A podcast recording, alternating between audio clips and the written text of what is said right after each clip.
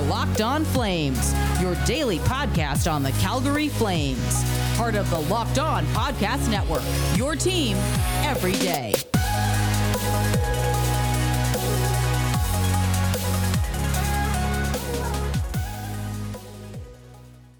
Hello, everybody, and welcome back to Locked On Flames. I'm your host, Jess Belmosto, and today's episode is brought to you by RockAuto.com. Head on over to RockAuto.com today to find all the parts your car or truck will ever need, and make sure you write Locked On in their How Did You Hear About Us section so they know that we sent you. Today, we do have a little bit of catching up to do in regards to the rumor mill and the latest Seattle Kraken hiring. But first, make sure you are subscribed to Locked On Flames wherever you listen to your podcasts. It's free. It will always be free. So thank you so much for tuning in. And if you're feeling generous, please, please, please leave a five star review along with a nice little five star rating so we can, of course, keep this show going. Earlier in the week, we discussed the rumors of Matthew Tkachuk wanting out of Calgary, and in the middle of recording, we were, of course, uh, notified that apparently these rumors are BS coming from somebody directly in the organization. But, you know, is this something we need to put a lot of weight into? Uh, is this something that would sort of gain traction if there weren't some sort of truth to it. Now, in my opinion, I think that he is probably frustrated. I think anybody would be frustrated. Kind of like, now I don't want to compare his level of frustration to Jack Eichel by any means, but you know, when you are a very talented hockey player and you're stuck in an organization that can't seem to get their footing underneath them and win and bring themselves to a playoff run, it's kind of hard. You know, it's kind of like when you are working on a group project and you're the only one that is doing the stellar work and um, nobody else is really putting their best foot forward. So, you know, unfortunately, your grade does have to suffer a little bit. But again, I don't think that this is really something we need to put a ton of weight into. I haven't been told anything. I haven't heard anything. Not that I have like inside sources or anything like that, but you know, he's probably just frustrated and I don't blame him. And I'm sure that there will be discussions of, you know, what can we do to make what can we do to appease him essentially? What can we do to make sure that Tkachuk wants to be part of this team long term? And there could be a potential extension in the works. I don't know. I know that uh, at the exit meetings, they hadn't really discussed anything, but things might have changed from May until, you know, now. I can't believe that was like only a month ago. That feels so much longer. But we're just going to have to wait another month or so to see what the potential outcome is. You know, we have to wait for things to unfold they cannot talk to Johnny in regards to his contract extension until July 28th, I believe, or like they can't announce it until then. I would expect that obviously that goes the same for Tkachuk, Mangiapane, who I think those are the big three that they need to resign and offer an extension to. Um, but you know, this could be a situation where they're not going to be doing anything until the expansion draft. I don't know. We are a little over a month away, I believe, from the expansion draft. So we're just going to have to cross our fingers and truly hope that nothing gets in the way of the Flames extending our three good players that have shown consistency and unfortunately, Matthew Tkachuk did have a down year, but again, it's one year. It's okay. and coming up next, we are going to talk about the playoffs and just the absolute madness surrounding them. But first, let me talk to you about Bet Online AG. You can head on over to Bet Online AG today Sign up for your free account and earn a 50% welcome bonus with your first deposit when you use promo code locked on. Now, there's a game seven tomorrow night against the Bolts and Islanders. feeling risky, put a few bucks on it. And there's game six tonight against Vegas and the Canadiens. What's going to happen? What's going to happen? Well, why don't you play place a bet and take a risk. Head on over to BetOnlineAG today and sign up for your free account and use promo code locked on to earn that 50% welcome bonus when you sign up for a free account today. Locked on Flames continues. Don't forget to follow me on Twitter at Jess Belmosto, and you can keep this conversation going. All right, so this Islanders series, we got to talk about it, okay? Because I am very, I am very confused. Um, I think that one thing we kind of need to address is Matt Barzal being a fake uh, tough guy. He is not a tough guy. He does not get called on his cross checks. He he cross checked David Krejci like three times, three to five times in the back last round, and then Krejci had enough and he, you know, slashed him and uh, got fined a thousand, or sorry, speared him, speared, and uh, fined for five grand. And then in game five, I believe, um, he, yes, in game five, he did the uh, same thing and um, finally got fined for it. And I, it was a cross check to the face, too, to uh, Rutta. And Ruda, Ruda, I'm sorry. And, um, you know, he did get fined for it. And I think the thing about Matt Barzal is that he is just this fake tough guy. He has that 2015 draft, you know, aura to him and you know oh i got picked you know uh, this many teams passed me and all that stuff and it's like okay well you're not that special um, but anyways i just i'm glad that he's being held accountable because what we need to notice is that when players aren't held accountable, things escalate, and that's when it turns into head injuries. And you know what we don't like? Head injuries. Game five was an absolute nightmare for Islanders fans. I had a blast watching it. And I'm not even like, I don't even like Tampa. I just thought it was so interesting and fun to watch, you know? three goals in the first period and then three more goals in the second and then two more in the third so it was it was just a blast to watch i cannot imagine my team getting blown out like that but it is what it is. it was a fun game. You know, I did cover it for down the frozen river, down the frozen river, and I have to say it was a lot of fun watching. And then game six happened last night, and I covered that game as well. And I had quite the time, you know, watching the two teams battle it out. I think that the most frustrating part of this series is that neither team will play like a full 60 minutes unless you know one of them has a hot first period I, if there's like a sluggish first period they pick it up in the second or even the third.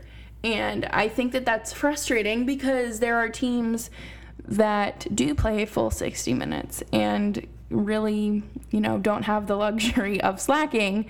But, anyways, I digress. Um, you know, for the Islanders to force a game seven last night was kind of crazy. And it just watch like watching the game reminded me that the Bruins would absolutely not be able to hang with Tampa and that's fine. That is completely fine. But I was so confused at the end when everybody was throwing like their beer cans on the ice and like I think one on like a Gatorade bottle, but my favorite part was this child getting lifted up and he just looked like Simba it was it was just the funniest thing because like there's just so much going on and this parent picks up their kid and is like oh the circle of life and I was cracking up. But, um, you know, I think a lot of people making a big deal out of them throwing things on the ice are just looking for something to be upset about because I think we've all kind of done things in moments of celebration and excitement. But let's not act like you've never been too excited or potentially intoxicated at a celebration or a party because that's kind of what it looked like at the Coliseum last night. So, I am really, really wondering what is going to happen in game seven because I do think that this is really either of theirs to win. I, I hate saying that because I just think that I, you know, I really want there to be a an Islanders and Habs finale finale no final but i don't exactly have faith in the islanders or the, the canadiens to make that happen so you know we're just gonna be here and thinking about all of this so coming up next we are going to talk about seattle's latest hiring and some more rumors from around the league but first we got to make a quick pit stop at rockauto.com. Rockauto.com has everything you will ever need for your car or truck. They have an easy to navigate website. They are a family owned business and my favorite thing about them is that there is no middleman. You it's you and rockauto.com. There isn't some sort of special tier to get special pricing or oh, you you're a mechanic, you own your own shop. Oh, let let us get you a little kickback. Let uh, you know you get this cheaper compared to somebody who is doing it on their own. So RockAuto.com is just a fantastic website to you know support, and of course having the luxury of it being right in your home and not having to leave the house is even better, honestly. So head on over to rockauto.com today and put locked on in their How Did You Hear About Us section so they know that we sent you. Locked on Flames continues. Don't forget to subscribe to the show so you never miss an episode. Seattle has made their first hiring that has made me scratch my head a little bit.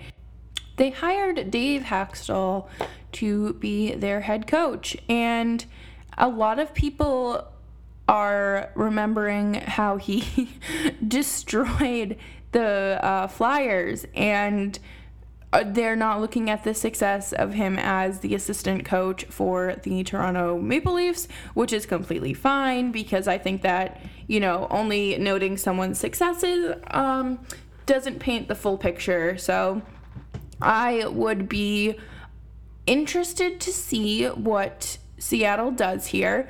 But then that means that Rick Tocchet is still on the market. And if you remember last week, we did talk about the potential hiring of him as an assistant coach in Calgary to kind of be Daryl Sutter's understudy and to be prepared to take over that role in two years when his contract is up.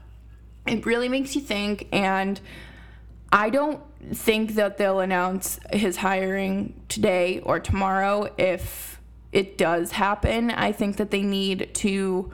I mean, I'm sure that there's stuff going on behind the scenes, but it's one of those things that I am not entirely sure will be happening just because I have very little faith in any sports organization right now to do anything that will actually benefit their team. and it would probably involve a little bit of shuffling around behind the bench. So we are going to have to wait and see what's going on there. I will be very interested to see if, um, you know, if Brad Treliving does anything. I am very, um, very cautiously optimistic about this. But in other news, Patrice Bergeron was named the winner of the Mark Messier Leadership Award and this comes after his first year as the Bruins captain. He has always been one of those players that it's hard not to like him. Uh, for me, I have always adored him, obviously, but you know, when you see him going to the hospitals, dressing up as superheroes, or Elmo to help the kids who are there feel a little bit better, it's really great. And he does a lot of off ice work as well. And when the um, protesting happened last summer here in the United States, he made a donation to the Boston chapter of the NAACP, which I think is great. And hopefully, there will be more action done there because I think that it is so important to put your um, you know, put action behind your words because you can write a check, but, you know, do you actually want to step up to the plate and do the work? And I just, it's very nice to see him win that. I think that he is a very great guy. I've heard stories that he is just a really nice guy and just one of the more more genuine people who will sit there and talk with you um, even if you're just like a media member and you're not necessarily like you're working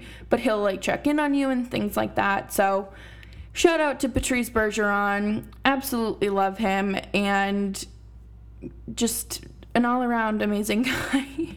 So um, also noting that tonight is game six against Vegas and the Canadiens. Obviously, you're going to want to go listen to Locked On Canadiens and Locked On Golden Knights because they will have a far better insight to this game than I could provide. But as somebody who is living in Habs country, I am very surprised at the lack of people wearing like Canadiens shirts.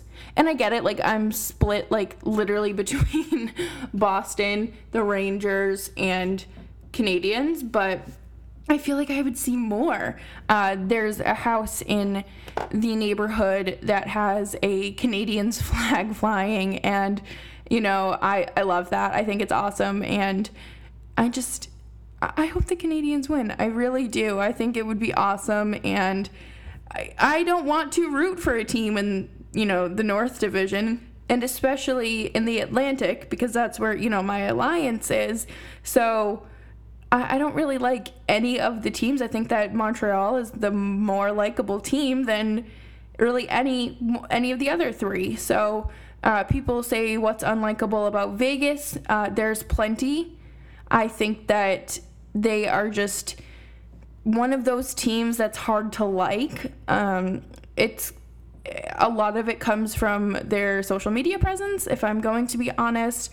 And then when you have such early success or so much success early on in your you know existence i think that that rubs people the wrong way as well and uh, i just don't like ryan reaves i'm i'm sorry i don't um really don't like that and Tampa Bay would. Oh my goodness, I can't believe I forgot to talk about this. Uh, speaking of Tampa Bay, Nikita Kucherov left the game yesterday after a cross check that went uncalled, and then he went to throw a hit to Barzal, and then, like, it looked like his hand was, his right hand was like hanging, like, it was like dangling a little bit, and he was like um, holding it close to him he obviously went into the boards instead of hitting Barzal. But oh my god, I can't believe I forgot about that. So there hasn't been an update on him. So I'm going to assume that even if he is like 50% better than than what he was, say, last night, they'll play him tomorrow. But Tampa Bay is just unlikable. Kucherov uh, has injured plenty of my favorite players, or plenty of players that I just, you know, not really a fan of. I uh, Brayden Point is I, I love Brayden Point. Okay, I'm not gonna lie there. Pat Maroon cannot stand Pat Maroon. And the Islanders, I just I just don't like the Islanders. I think that they are a sneaky, dirty team. So my heart and soul is on this Montreal Canadiens team that I should never be rooting for, but alas, here I am. So, thank you all so much for listening to today's episode of Locked On Flames. My name is Jess Belmosto, and you can follow me on Twitter at Jess Belmosto, B E L M O S T O. And of course, uh, you know, keep the show going. You can always shoot me a DM if you want to talk hockey or have any questions for the show. But in that's all for today. I will see y'all tomorrow. Bye bye.